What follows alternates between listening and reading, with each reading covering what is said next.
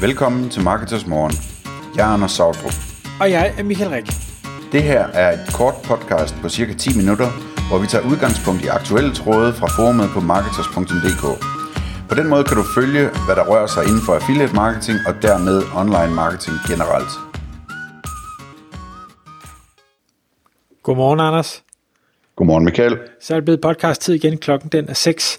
Og i dag der skal vi tale om en øh, artikel eller et indlæg, som er skrevet på øh, journalisten.dk, der handler om øh, forbrugerombudsmand øh, Christina Toftegård Nielsen, der igen har været ude og fortælle om det her med reklameanmærkning, altså hvordan man skal markere, om noget er en reklame eller ikke er en reklame. Og det kommer så egentlig af, øh, hvad hedder det, en blogger, øh, bloggerformand. Jeg ved ikke, jeg tror, der, der findes en eller anden organisation, øh, sammenslutning for, for blogger, eller i hvert fald sådan mere professionelle blogger, hvor, hvor den her forening har en formand, og, og hun var rigtig, rigtig glad for den her udtalelse, som øh, hvad hedder det, forbrugerombudsmanden er kommet med. Hvad er det, at øh, forbrugerombudsmanden har været ude at sige nu? Ja, det spændende her er, at forbrugerombudsmanden går ud og tager fat i medierne, omkring det her emne, i stedet for, som det typisk har været, at gå ud og tage fat i blogger og influencers.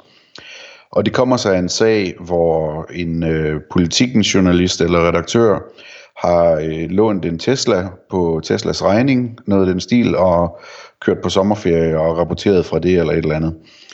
Og, og, og, og der har så åbenbart ikke været en tilstrækkelig mærkning af den artikel om, at det er en sponsoreret artikel, eller at bilen var gratis, eller hvad det nu er, det handler om. Og dem, der har fulgt det her øh, sådan på bloggersiden og influencersiden, kan jo sagtens genkende, at forbrugerombudsmanden har det ikke godt med, at man får noget gratis og ikke skriver, at det var gratis. Og blogger og influencers er også vant til, at de skal skrive meget tydeligt reklame. De må ikke engang skrive et andet ord for reklame nærmest. Det, det skal sådan virkelig være tydeligt øh, pakket ind som reklame, og forbrugerombudsmanden har også tit været ude sådan og sige, jamen, det skal stå øh, i toppen og i bunden og ved hver eneste link, og jeg ved ikke hvad. Altså, der, der, der er sådan mange, mange sådan fast øh, tømringer af, hvor vigtigt det er, at det, det skal stå helt tydeligt, at det er reklame. Og så er det jo spændende at se, at, at nu går forbrugerombudsmanden så lige pludselig efter et rigtigt sådan anstændigt nyhedsmedie, ikke bare en eller anden blog eller en eller anden influencer, og, og, og tager nogle af de her ting op, og det, øh, det er jo rigtig spændende, selvfølgelig øh, sikkert super irriterende for nyhedsmedierne, fordi de har jo altid kunnet øh, få sponsoreret ting, og så skrive artikler om dem. Øhm, altså sådan, i politikken for eksempel, jamen der, der har der jo været masser af glimrende rejseartikler, hvor der så til sidst står, at, at øh, den her tur, den var sponsoreret af det og det rejseselskab, eller noget af den stil. Og, og, og det, det har været nok, øh, og jeg tror både du og jeg, vi også synes, at det er sådan, rent etisk er mere end rigeligt, at, øh, at det står øh, i artiklen et eller andet sted. Men, men der, det er ligesom, der sker en indskærpning nu, at man skal, man skal skrive det tydeligere på en anden måde og sådan. Så øh, på en eller anden måde, så er det her jo... Øh, den ene side af det er, at, at nu skal de så bare til at følge reglerne, men den anden side er også, at, og det synes jeg er mere interessant, at, at øh, nu hvor forbrugerombudsmanden tager fat i et rigtigt medie, så er det sådan lidt mere med fløjelshandskerne på, hvis du kan genkende det, Michael. Ja, men jeg sad nemlig tænkt det samme, da jeg læste artiklen. Det var sådan, ja. ah, det, det var ikke hårdt. Det var det ikke. Nej. Så, så det er sådan med, at i stedet for, at der skal stå reklame, så siger de lige pludselig, at det skal ligesom bare stå tydeligt, så man ikke kan være i tvivl, og den slags ting der. Øh, og det synes jeg er rigtig interessant, fordi det det er jo noget af det, der sker, når tingene de sådan bliver løftet op øh, på, på, på første klasse, ikke? At, at så, øh, så kan man ikke bare sådan hunse rundt med folk længere, så må der være noget rimelighed til stede. Og det kommer der så også her, øh, og det betyder så, at fremover så kan blogger og influ- influencers jo så også henvise til, at forbrugerombudsmanden har blødt op i det her. Øh, fordi der skal selvfølgelig gælde de samme regler for alle, det siger de jo meget tydeligt. Så, så det synes jeg egentlig er det allermest interessante ved det, at det er ligesom, der bliver blødt op lige pludselig. Ja, det, jeg, jeg, jeg vil sige, det er, ikke, det er ikke sådan, jeg umiddelbart læser det. Ja, der bliver blødt op i, i forhold til, til de store medier.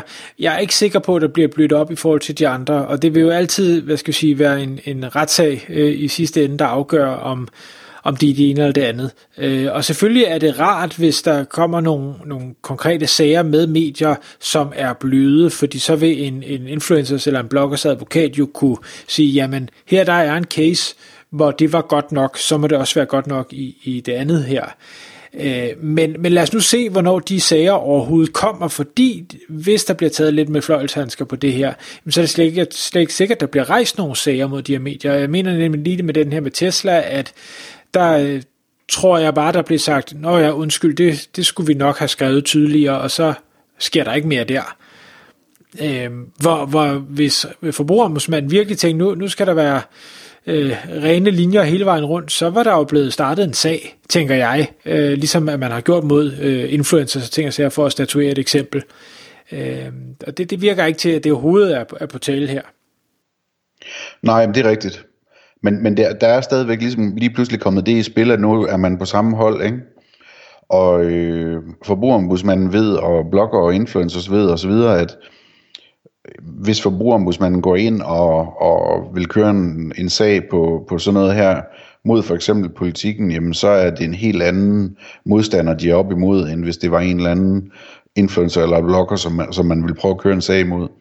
De, de er vant til at gå hele vejen i deres sager, øh, og, og der skal rigtig meget til for, at staten ligesom skal fortælle et nyhedsmedie, hvordan de skal skrive. Ikke? Så, så på den måde synes jeg, det er spændende. Altså, jeg, jeg, øh, min, øh, min analyse er, at øh, der er en god chance for, at tingene sådan i praksis bliver blødt lidt op på grund af det her. Ja, og, og det vil jo være dejligt. Det er en anden ting, jeg hæftede mig ved i artiklen, som jeg havde sådan lidt svært ved at finde ud af, hvad er det egentlig, de prøver at sige her. Men, men der bliver snakket rigtig meget om, at det vigtige er, hvorvidt man har kommercielle hensigter. Og, og hvor jeg tænker, jamen, altså, det er jo sådan en, en gradbøjning hele tiden. Hvornår er det, du har kommercielle hensigter? Jeg mener jo et eller andet sted, det har du stort set altid. Jeg kan næsten finde kommercielle hensigter i alt, hvad man foretager sig. Øh, men sådan en tur i en Tesla, øh, er, hvor er der en kommersiel hensigt der? Øh, ja, det er der selvfølgelig fra, fra Teslas vedkommende, øh, men, men er der det fra den, der nu har kørt bilen? Øh, det ved jeg ikke. De vil jo gerne lave nogle artikler, og de vil gerne have nogle læser de artikler, og så er der en kommersiel hensigt der. Jeg, jeg ved ikke helt, hvor det er, at den her grænse skal gå, og jeg ved heller ikke, om den overhovedet kan sættes. Nej. Nej, den, den del er, er vældig kompliceret, men jeg er enig med dig i, at der er kommersielle hensigter i alting, ikke? Altså, uanset om det så er at få læsere ind, fordi de så ser bannerreklamer, som avisen tjener penge på, eller det kunne også være, at den ligger bag ved en paywall, så avisen tjener penge på at få folk ind bag den, eller Altså, der, selvfølgelig er der kommersielle hensigter i det hele.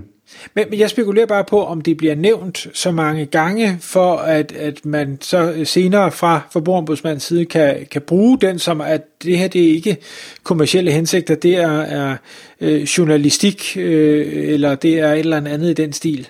Øh, fordi jeg, jeg tror, det er den, at, at medierne selvfølgelig vil, øh, hvad hedder det, gemme sig bag. Øh, nu, nu kan jeg ikke huske, hvad den lovgivning hedder, men, men de har jo sådan lidt ekstra beskyttelse, journalister. Øh, men øh, vi må se, hvad der sker fremadrettet. Altså, det, det er da i hvert fald dejligt, og bloggerformanden var også øh, meget begejstret netop for den her udtalelse, at, at nu burde der ikke, eller det er i hvert fald det, øh, hun tolkede ud af det, nu burde der ikke være forskel på de store medier og de små øh, influencers og blogger, og det, øh, det kan vi jo alle sammen kun synes er en, en god idé. Ja, så må vi håbe, det holder. Tak fordi du lyttede med. Vi ville elske at få et ærligt review på iTunes. Hvis du skriver dig op til vores nyhedsbrev på marketers.dk-morgen, får du besked om nye udsendelser i din indbakke.